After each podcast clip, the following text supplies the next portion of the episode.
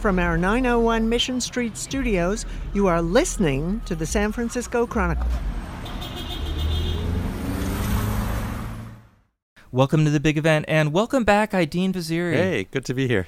Great to have you here on Chuck Prophet Day. I'm really excited. Yeah, Chuck is amazing. He's a Bay Area treasure, a little bit underrated. Not a lot of people may know about him, but he's a great singer songwriter. He's been here forever. He writes about the city. He really celebrates the city, the, both the bad and the good. You say celebrates, and I, I love that description because um, I listen to his music and I feel like I want to be here. I want to be part of this battle. I want to make San Francisco better. Um, he just has this positive approach without being Pollyannish. I really like the guy. What's a track we can play to just kind of get people started, get them in a Chuck Prophet mood? One of my favorites is uh, Willie Mays is Up at Bat, and that's from his album Temple Beautiful. And that album, when it came out in 2012, it's all about San Francisco people and places I remember he rented a tour bus, got a bunch of his fans on board, and drove it around the city like any other tour bus, except he told completely made up stories at all the spots, which, you know, made me a fan for life. Here's Willie Mays is up at bat. Uh, someone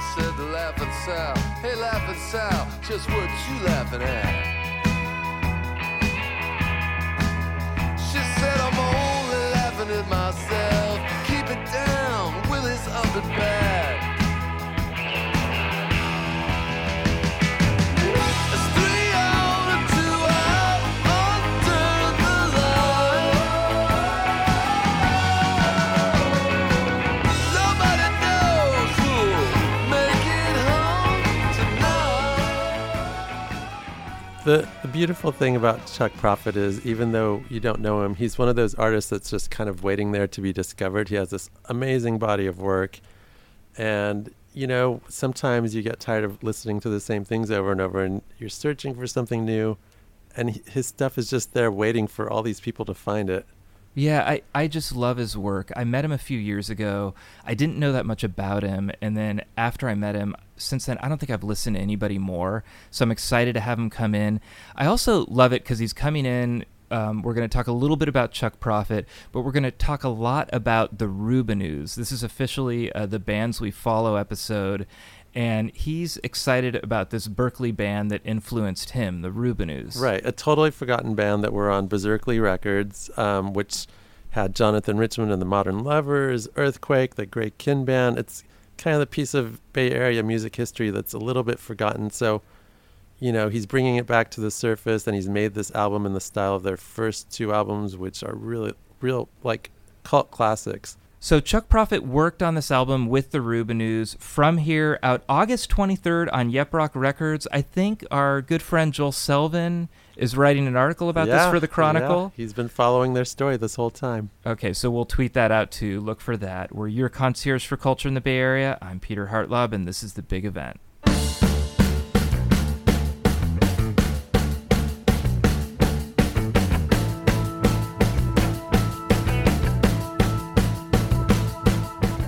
Welcome to the San Francisco Chronicle. Welcome back, Aidin Vaziri. Hello, how are you? I'm great, and welcome to our guest, Chuck Prophet. Great to see you again. Great to see you at the Chronicle. Oh, it's it's a treat for me to be down here in the basement, and uh, it's a building I've romanticized over the years for sure. Really, tell me more about that. Well, I mean, I, I actually studied journalism for about ten minutes Uh huh. um, at uh, Diablo Valley College, and then Nice. I transferred to San Francisco State, and uh, I wasn't, you know, I mean, it wasn't my gift uh, by any means, but I definitely romanticize it, you know, probably from watching all the President's Men and You, Jason Robards go, "Where's the goddamn story?" You you still you, you're still a great storyteller, but you just applied it to a different uh, different format. I think well, well, we Most- just walked by a, a window, you know, uh, Yeah. and I looked. I said to ID, and I said, "Is that the editorial meeting?" He said, "Yeah, yeah." Everybody was around a table Yeah. with yellow legal pads. You know. There's a lot of meetings. Um, most journalism movies are super inaccurate. So, like, the desks are always clean. Um, people who are like copy editors sometimes have their own office. You Oh, know, right. stuff like Lowly that. copy Yeah, editors. we're, we're all working just wherever wherever they put us. But um, but the yelling in journalism movies is, is pretty accurate. Oh, that's Yeah. wonderful. It's good to know. Well, good to have you here. I, I uh, excited to talk to you a little bit about music and about the Rubinoos um, new new album coming out. You're a huge fan of of the Rubinoos, and uh, we'll get into your history with that. But I, I wanted to just start. What's a track to start off with? Uh, yeah, so you're trying track? to get me into the Rubinoos. This is kind of a Well, I mean, we could start with the first track of their n- new record, From Home. It's called Yeah. Do You Remember, which is a song I wrote with Tommy Dunbar, their guitar player. And, you know, um, it's kind of a song that really chronicles their story as a band.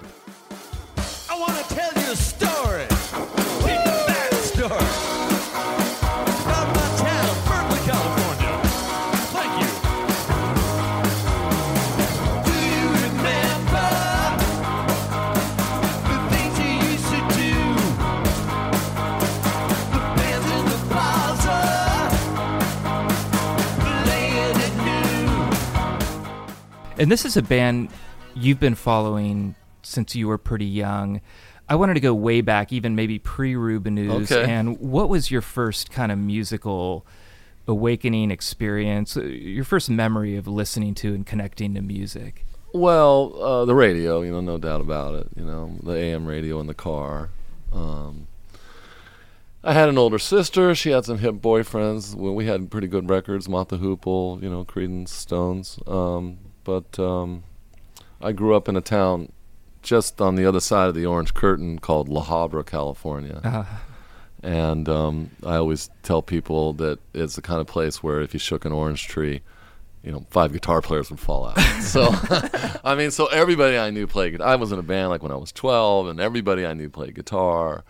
And um, yeah, I mean, we were just kind of surfer kids that played guitar. And but the idea of, you know, of playing music as a vocation or whatever that was completely foreign to me i mean i, I wouldn't have known that that was uh, possible really until punk rock came along yeah.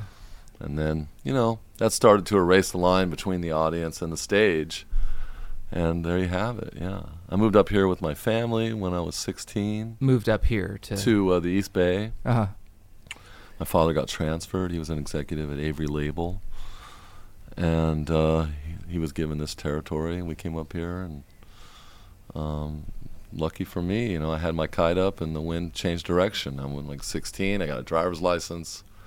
Came into the city to see this, the Dead Kennedys at the Mabuhay, and you know, I tuned into KALX every Tuesday night for the Maximum Rock and Roll show, and to find out where the gigs were, and I went out to the Temple Beautiful at 1839 Geary and saw, you know, just tons of bands completely different. yeah. Your timing was fantastic. I think so, yeah, yeah. Yeah. Were, were you thinking, uh, you said, you know, when you were 12, 13, 14, there didn't seem like a path for it. Did you feel like you were good at it? I mean, did you feel Uh, did you feel like it was something that that that you could keep Uh, on doing and getting better? I had that kind of arty feeling, but I didn't really know any way to, you know, I didn't really know about personal expression or, you know, I mean, it wasn't, I mean, I always tell people that San Francisco was my education because when I was 18, I got a gig playing with this comedian, Barry Sobel, who would do like a musical part of his act, you know, where he would do Mick Jagger and he would do things. And, Yeah. and um, as a result of that, I saw all the comedians. You know, I mean, I saw like Dana Carvey and Robin Williams repeatedly, and Bobby So Slayton, like Paul punchline, Poundstone. punchline, oh, punchline, other cafe, other cafe. Yeah. There were some other places like in on the on the peninsula, or maybe uh, San Leandro or whatever. And, and what exactly were you doing for Barry? I played guitar, and he Barry Sobel would do like a, you know, I think "Start Me Up" was a hit at the time, and he would do that and change the lyrics, and and it was like one of my p- real first professional gigs. Yeah. How old are you at the time? Like probably 18, I think. Yeah. Yeah. You know, I've been playing bands and stuff, but we were just splitting, you know, burritos three ways. you know. what, what was it about punk rock that drew you in? What was it about the Mabuhay scene compared to the Fillmore scene that that worked for you? Oh man, I mean, you saw people laying it on the line. You saw people, you know, singing their own songs. You saw, you know, people who maybe had only just picked up their instruments, but you know, like you know, there were bands like the Mutants that I couldn't tell if any of them could really play, but they were like, uh, you know, they were like just a pile of dirty, like a pile of la- like a thrift store, you know, laundry, and uh, and just crazy, you know, Yeah. really inventive, and and there was a, you know, and you started to see some of the same people at the gigs, so you know, you felt a little bit of, I guess, what we would now call community. I didn't know what to call it back then. So what was what was the point you went from the comedy clubs to the punk clubs and doing your own thing rather than like this Weird Al Yankovic? Oh no, I'd always I always played in bands. I was in a band called Wild Game. I played with some older dudes and really around uh, you know, but I never really had a touring gig, although we went and played when I was 18, we went and played for 2 weeks in Calgary. Um, at a place called the National for a week and another place called the Calgarian, which was like in February. three sets and it was kind of our hamburger. We did timing, three yes. sets a night and you know, we didn't have the songs. We would play Roadrunner for like 20 minutes, you know, till our arms just fell off, you know. But but yeah, that was kind of a, I don't know. Did you, did you fall in love with San Francisco right away? I- I- I, associate you with San Francisco Absolutely. as strongly as any musician who's. Well, even when I was in the suburbs, you know, with my parents and going to high school, I remember seeing Jello Biafra's campaign for mayor on the news. You Yeah, know, we have photos of that down here. Yeah, and it's and it's it's a moment. It's a lot like the moment when I saw Iggy Pop on the Dinah Shore show. It wasn't like, oh, I want to be a songwriter. It was like, what do I got to do to hang out with people like this? and that was that was my first feeling, really, more than more than I want to be a great, you know, I want to be Jimmy Page or whatever. you yeah. know. So yeah, yeah. and then I was in bands, and then uh, I mean, I guess my first, you know, real touring gig and making records was with a band called Green on Red for maybe I don't know. They said we were going to do a two-week tour of Sweden, and that turned into like a ten-year tour of duty. and so I think we made like ten records or something, and um, had a lot, you know, a lot of experiences, a lot of different producers, a lot of different, you know, places and. You so they were on Slash, which was associated with Warner Brothers, and that was kind. I imagine that was kind of a low-level major label experience. Yeah, the band I was in, we opened for them, and, and they pulled up in a in a van, you know, like a late model Econoline, and I, I remember they had a gas card, and I, and I was really impressed with that, you know, and um, and they said, hey, you know, uh, I went. To, well, actually, I went to go see them play in Los Angeles, and I called them up, and they said, yeah, if you want to come down, that's cool, but uh, why don't you just bring a guitar? So I sat in with them, and at the end of the gig, you know, Dan Stuart, the lead singer, said, "As far as I'm concerned, he's in the band." You know, like they were going to take a vote, you know. and they said, "You'll need a passport because we're going to Sweden in like two weeks." And so, Next thing you know, you're on the cover of the NME. well, yeah, we did. We're on the cover of Melody Maker. We're on Yeah. the cover of Sounds. Uh, we And you guys really took off in England. That was Yeah, the first time. I mean, we went and did that Swedish tour, and and then it was these. There were these two young promoters, and they said, um, um, if you guys want to play in London on the way back, uh, we could arrange that. You know, we said, well, sure, that sounds cool, and they said, okay, well, here's where you're going to go, and they wrote it down on a piece of paper, and we flew into Gatwick, and take the tube here, and ta- oh, and by the way, this is very important. You need to pick up a carton of Rothman Blue cigarettes. you know. More will be revealed.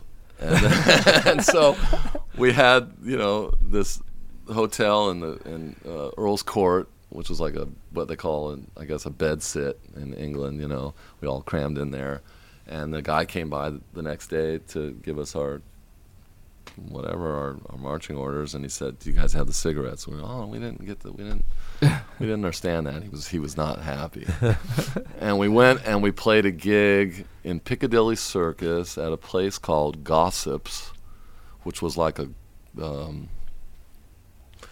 I, I guess it was like a goth kind of club. This would have been the time of like Specimen, and and um, it was down in a basement, And uh, when we got there, there were like these four Scottish dudes who were pretty inebriated, drinking like ale, you know, which is kind of like there's these tins of beer in in England that have like shapely women on them. I don't know what the, what it's called, but it's and that and that band went up and played before us, and like by the second song, they were trying to get feedback and leaning against the amps, and the guy, the singer, was kind of spinning around. He'd got the mic cable wrapped around his ankles, and he fell.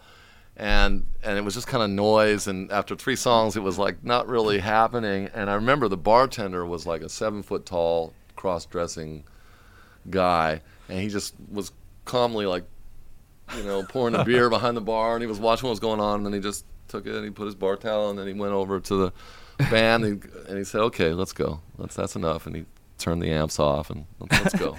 Get off the stage. Well, that was the Jesus and Mary chain. yeah, and that was their first London gig. Wow.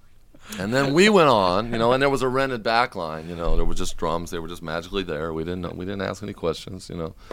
And we played a set and as we were playing, you know, the flash pots were going off. There were probably about 35 people there, but you know, half of them were from the weekly papers, you know, and that was our first experience with any of that. And we Right. were, so we ended up in the weekly papers, and then I don't know, we you know, one thing led to another, and we ended up with a British record deal, and we didn't tell the American label that we signed the deal, and we were, you know, we didn't understand that stuff, and, uh, and that was when we signed to Phonogram, and and we ended up, you know, making a couple records for them, and then got dropped, and we went to another label and repeated that for a while. So we had a we had a pretty good run. What were you listening to uh, early? I mean, in those kind of 12, 13, 14, 15 year old year age, that era.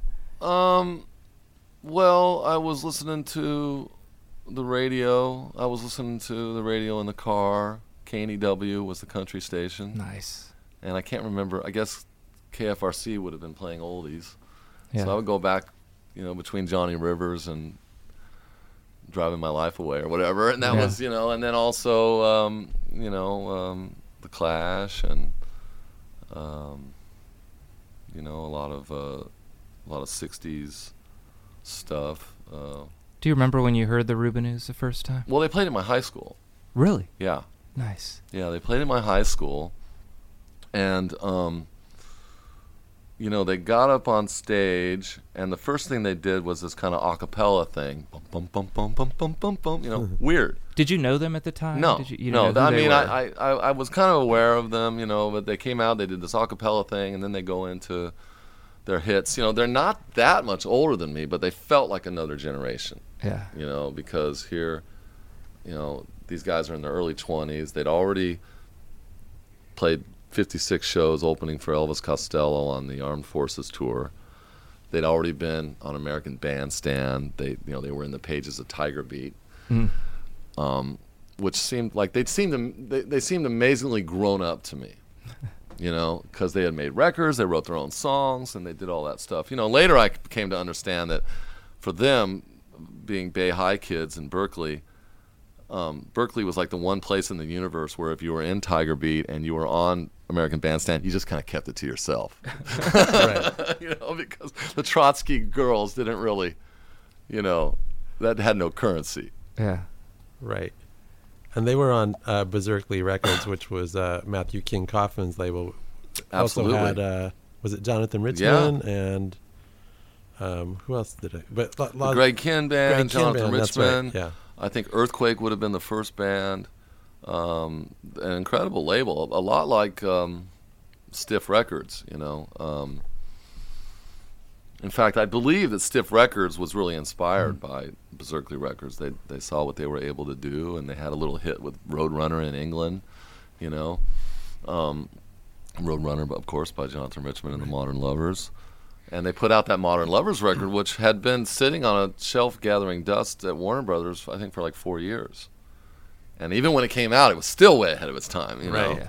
But Matthew had a vision, and, and he Matthew had a band called Earthquake, and the principal guy in Earthquake was Robbie Dunbar, just a very gifted musician, arranger, guitar player, writer. And here comes Robbie's little brother, you know, his teenage little brother, Tommy Dunbar, and his band, you know, that uh, play the opening of an auto parts store on University and you know push their equipment there in shopping carts. And they said, "Oh, you know, Tommy, Tommy's a writer. Now we've got another writer. We've got this other band, the Rubinoos, and maybe we can market them to, you know, the teen magazines." And they actually, out of the gate, had a top forty hit. You know, with I think we're alone now, which was kind of amazing. And they were still teenagers. Yeah.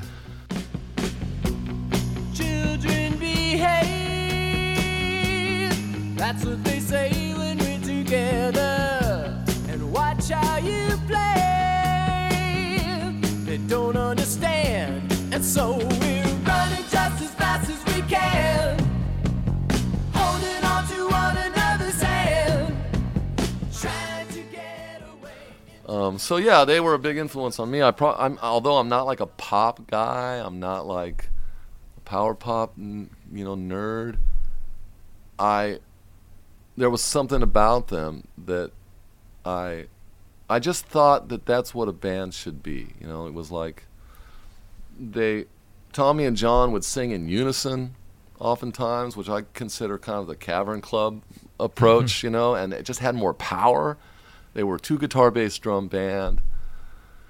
They would do that a cappella stuff, you know, they would come out and do an encore and they would do a you know, the theme from the good, bad, and the ugly.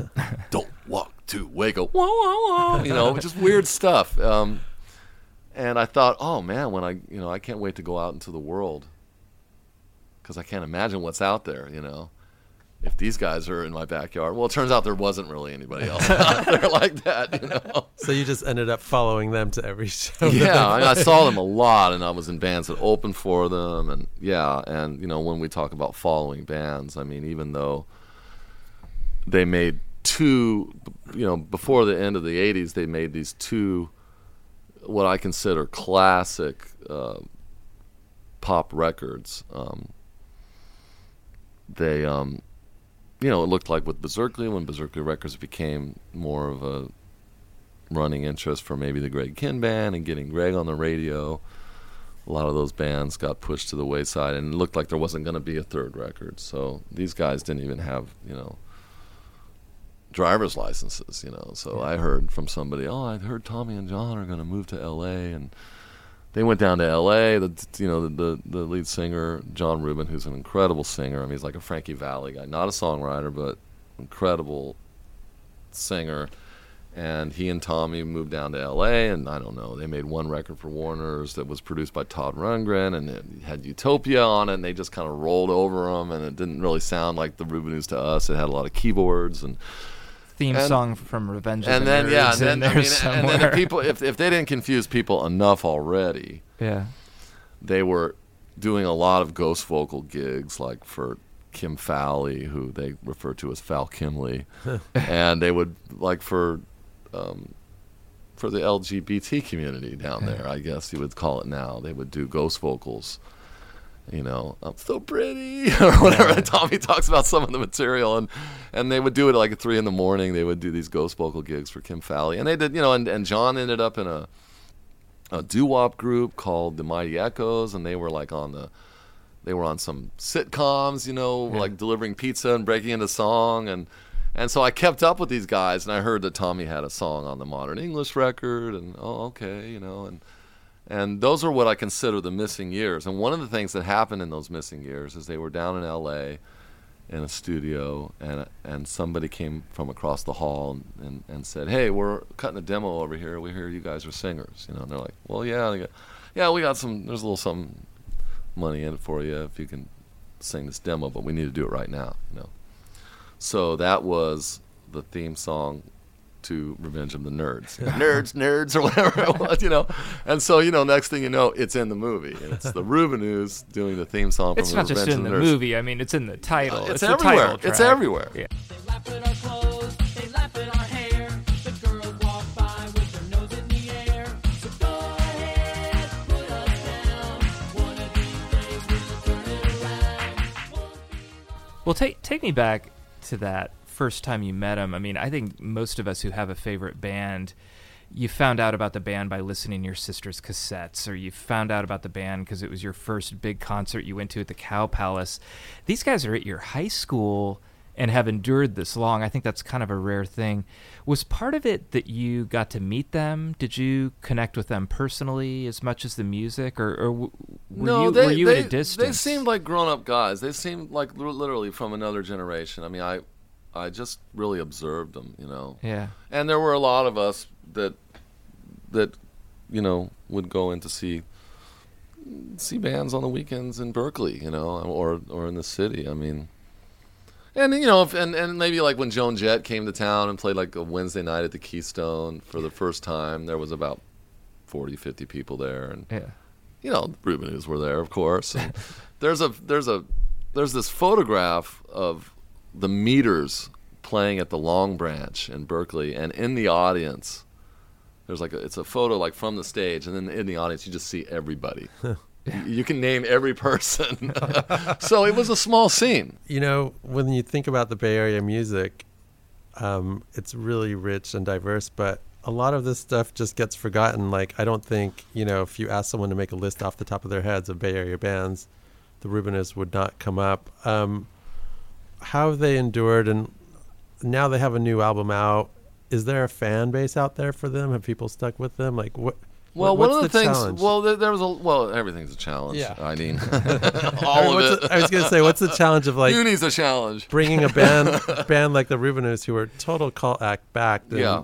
kind of in Well, for me, what happened was, uh, I like I say, I followed these guys, and even though I, they weren't playing all the time, one of the things that happened was sometime I believe in the late '90s or the early aughts, um, Avril Lavigne, who couldn't have been any bigger at the time, uh, for kids that don't remember the aughts, she came out with a song called um, "Hey Hey You You." I don't like your girlfriend. Hey, hey, you, you, I think you need another one, or something like that. Right. And the Rubinoos heard it and were like, wow, I mean, gosh, that sure sounds like a lot like, hey, hey, you, you want to be your boyfriend. And, you know, they, they brought it up. They brought it up to Avril, and Avril had written the song with Dr. Luke and some of these heavy dudes who were real lawyered up, and they just kind of laughed and they said, "Nah, you know." And in fact, I think Avril had said in the press, "Oh, to me, it just sounds like the Rolling Stones. Hey, hey, you, you get off my cloud." And, and they were like, "Well, be, be that as it may." It's not a great legal defense. I didn't rip off these little guys. I ripped off Yeah, these yeah. big guys. They were like, "Well, be that as it may, we still think that you know this happened," and and um, and uh, and it became a pretty big story. Yeah. because she was really hot at the time.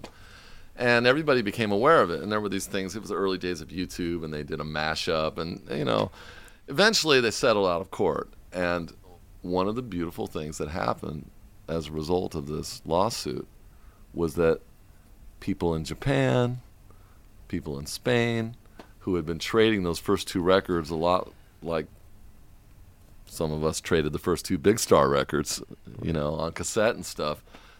They got on the internet and they're like, "Are you guys really a, still a band?" And they're like, "Well, kind of, yeah, you know, yeah." and so the Rubinoos started going over to Spain and touring on a regular basis. I think they've done like 15 tours of Spain since you know the 2000s, and also Japan.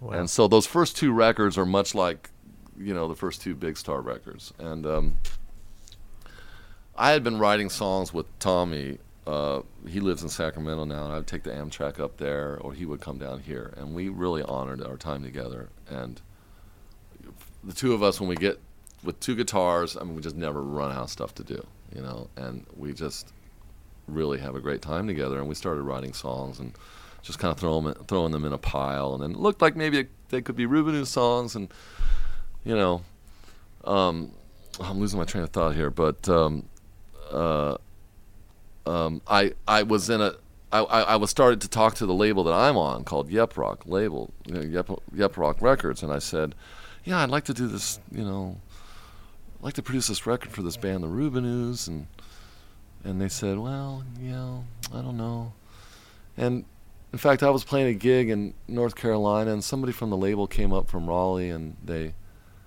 came to the show, and the next morning we went to get some breakfast or something. They said, "Help us understand. Just help us understand what you're. Who try- are these What are you trying to What do, are and they- who what are do they these sound like?" guys, and what's you know why? would we want to do this?" And I said, "Well." And just a couple days earlier, I had been in a Trader Joe's. I'm going somewhere with this.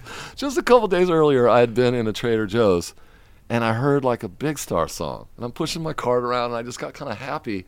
And it wasn't, you know, it wasn't um, uh, back of a car. It wasn't uh, September Girls. It was kind of a deep cut, Right. and I was like, "Wow, you know, the world's really changed." Supermarket music is now actually, you know, the cream's rising to the top because of maybe because of streaming, or I didn't really, I didn't really understand. So I just impulsively I said, "Well, think of it, think of these guys like." Think of them like a West Coast big star. You Right. know, they got two classic records that haven't been reissued, and they're like, "So, uh, how much money are we talking about?" and um, A yeah, van and a gas card. they yeah, a van and a gas card, and they ponied up, you know, and we were able to make. I mean, it, and it, and it gets deeper than that because we were able to make a record the way they made the first two records, which is not, which is no small thing because they rehearsed a lot. They rehearsed every day after school, and then they w- recorded a lot of the first one at Wally Heider's, which became Hyde Street over here, which is the longest running, continuously running studio maybe in California. And and they did a lot of their first record at what was CBS over here on Folsom, which later became the Automat, where the Clash did give them enough rope and stuff. But they're pretty sure that their first single, Gorilla, that they did in 1975, which itself is a cover of a DeFranco family song, a DeFranco family B side.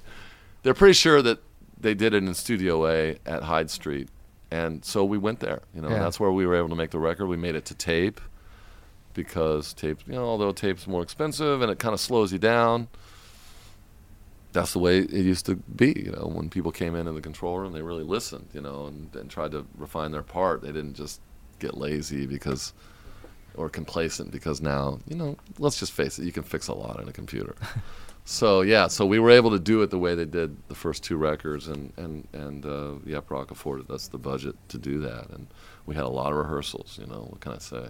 I mean, this is a fantasy. I'm, I'm sure Peter has fantasized about like making an album with Rush, and I've wanted, to, you know, I've thought about making an album with the like. It would be a dream to make an album with Paul Westerberg and the Replacements. You actually get to do like this band that you grew up with, followed around. Like, you actually got to go in the studio, write with them, make this album for them, in the way of those two albums that you really loved. Um, what is what is that experience like? What? Well, it was magic. I mean, writing with Tommy was magic um, because of his musicality and you know his his uh, deep knowledge of everything from you know uh, Italian pop music to the Jackson Five, and and that was always a joy. And then when we started doing the like the living room rehearsals, um, they would work out the four part harmonies and stuff, and maybe Dono would just play, you know, on his knees, and they would have a guitar, and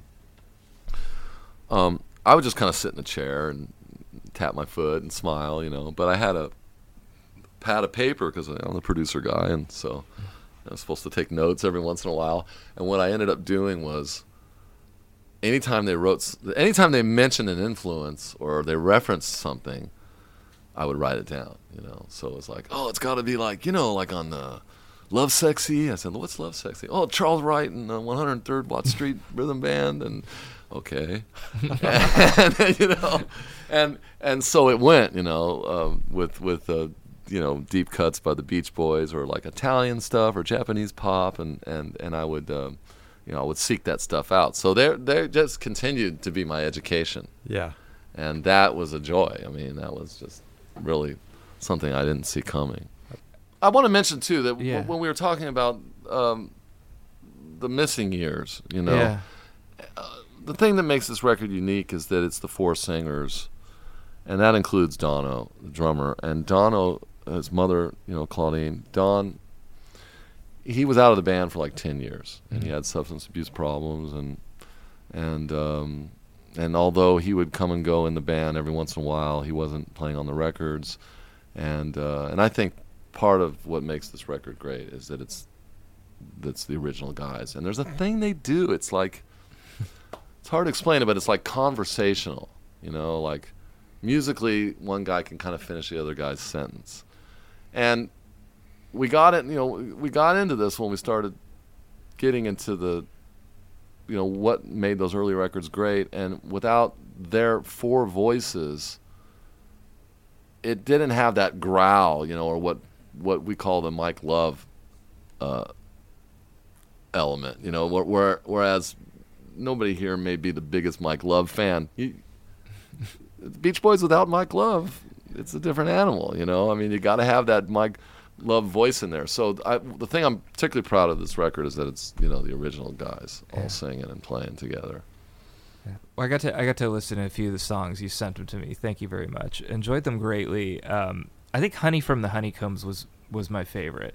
I, I played that one the most. Yeah, and uh, that was a clear bes- Mantovani influence in that. yeah. one. well, there was a bespoke song. I mean, that was definitely custom written for John because we were at Kelly's and there were there was a Burns guitar on the wall, and Uh-huh. John said, "Oh man, Burns guitars! All the Honeycombs played Burns guitars. Oh, man, I love Honey." You know, from and they talked about the honeycombs, and I was like, "Oh, make a note of that." You know? so I came to Tommy with, "Well, I got this idea, honey from the honeycombs." You know. yeah. And uh, explain who the Honeycombs are. Well, the Honeycombs Honey were is. oh, Joe. They were a band of hairdressers in like 1964 who um, had the distinction of having a, a female drummer. Yeah. Her name was Honey, and uh, big hair, you know, up to here. And and um, Joe Meek produced their record, uh, kind of a kinky guy that produced Telstar and a bunch of weird, like early. I don't even know how to describe Joe Meek, but they had a song called "Have I the Right," and it's like a weird kind of shuffle, and it's a, just a very unique record. And uh, Yeah. you know what the Rubinoos, you just never know.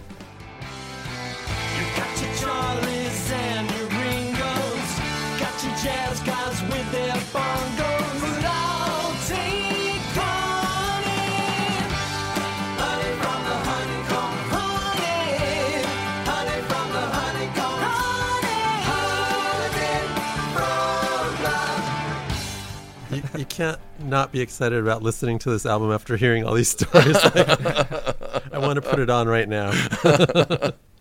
That's the owner's manual. yeah. So uh, albums out. Um, by the time people listen to this, they'll be able to buy it. I think. Uh, Uh, well, I hope so. August twenty third is that the Sounds good. Is that the date? Sounds and good. uh, on Yep Roc. Yep Roc Records and Tapes, Yeah. What and Burger Cassettes out of uh, Oh, Anaheim love- or Fullerton, love- California. Love the Burger Cassette Yeah. guys. I talked to them for a story. Um, what about touring? Are are they going to be around the Bay Area? Has that been decided yet? Yeah, well, they're going to play November 1st at the Chapel, Nice. and I believe I'm going to spin records that night. I think Kelley Stoltz may also be on the bill, so that's pretty action packed. I'm going to spin strictly 45s out of Tommy's library. yeah. Yeah. Yeah. And then, uh, uh, do you feel like this is a, a one-time deal with these guys? Something you've done, or, or I you hope not. I mean, they're, they they are very, um, very they're very close. You know, which is it's you know it's nice for me to be around people that just treat each other with such love and respect. I'm like, boy, Green on Red, we could have really done things, you know. Yeah. um, if we weren't at war with each other, you know. But they're yeah, they're very close, and they, they rehearse a lot, and um, they really um, are are you know a tight group, and uh, yeah, they they they they've continued to tour Spain, and they they go out. You know, one of the reasons why I really advocated for Dono was that I had seen some stuff on YouTube, and they go out to the East Coast and um, play, you know, a WFMU Christmas party or whatever. and I don't know if you're familiar with WFMU out of Jersey City. If, if anybody can load that app, you won't regret it. It's Yeah. a it's a wonderful radio station out of Jersey City, non-commercial, non anything really.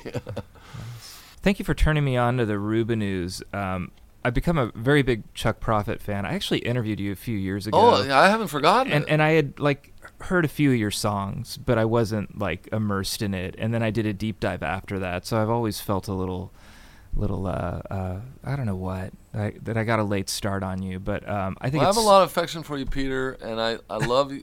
I I like your soft voice. Oh, thank you. yeah, I really do. I like I like to listen to your podcasts. I love that you have this love for newspapers and for you know the Chronicle, and you know especially when you admitted recently that there was a time when you weren't such a great uh, cheerleader. yeah, no, and, and and and I was mostly quiet about it because I wanted to keep my job. But um, no, it's been the last couple of years have been been great. I mean, uh, People don't talk about things when they're coming back. I mean, Yeah. uh, um, you know, have you been to Athens, Greece lately? yeah, You know, you expect it to be, you know, and it's really come back, and there's Yeah. a lot of art scenes there, and it's, you know, the, the people don't talk about things when they come back. I've noticed that, you know. I, I just think it's a good time in San Francisco. There's so much in the headlines that's about things we need to fix, and we need to fix things that I think it's also a really good time to celebrate the things that are still there, are coming up, and uh, uh, I think this fits in real well. I think it's so cool that you know I would have been happy to talk Chuck Prophet stuff, and you're coming in here and like really enthusiastic about this band, and uh, I, I just like that you're a fan. Well, I'll take a So- rain check on the Chuck Prophet stuff if you want. we're gonna come back and we're gonna get deep into Chuck Prophet. Um, thank you for turning us on and, and our listeners on to the Rubinoos, and um, and we'll have you back uh, when you've got a you've got a. Are we talking about uh, your your play coming up? Is well, we've got a musical that we're today. Actually, I'm going straight from here to the auditions, and uh, it's we're going to mount it at the Alcazar for three nights Awesome. in uh, February. Temple Beautiful, the musical. It's a it's a so- it's a musical about a city under siege, yeah. and uh, old versus new, tech versus luddite, and uh, it's uh, pretty timely. Sounds familiar. Yeah, Yeah. it's pretty timely, and and uh, we you know we give everybody their say. All right. Well, I, I hope you'll come back. I'd love to have you on and talk more about that. That's my favorite Chuck Prophet album. And uh, thanks for introducing us to the Rubinoos. Oh yeah, my pleasure, guys. Thank you. Thanks. Darling,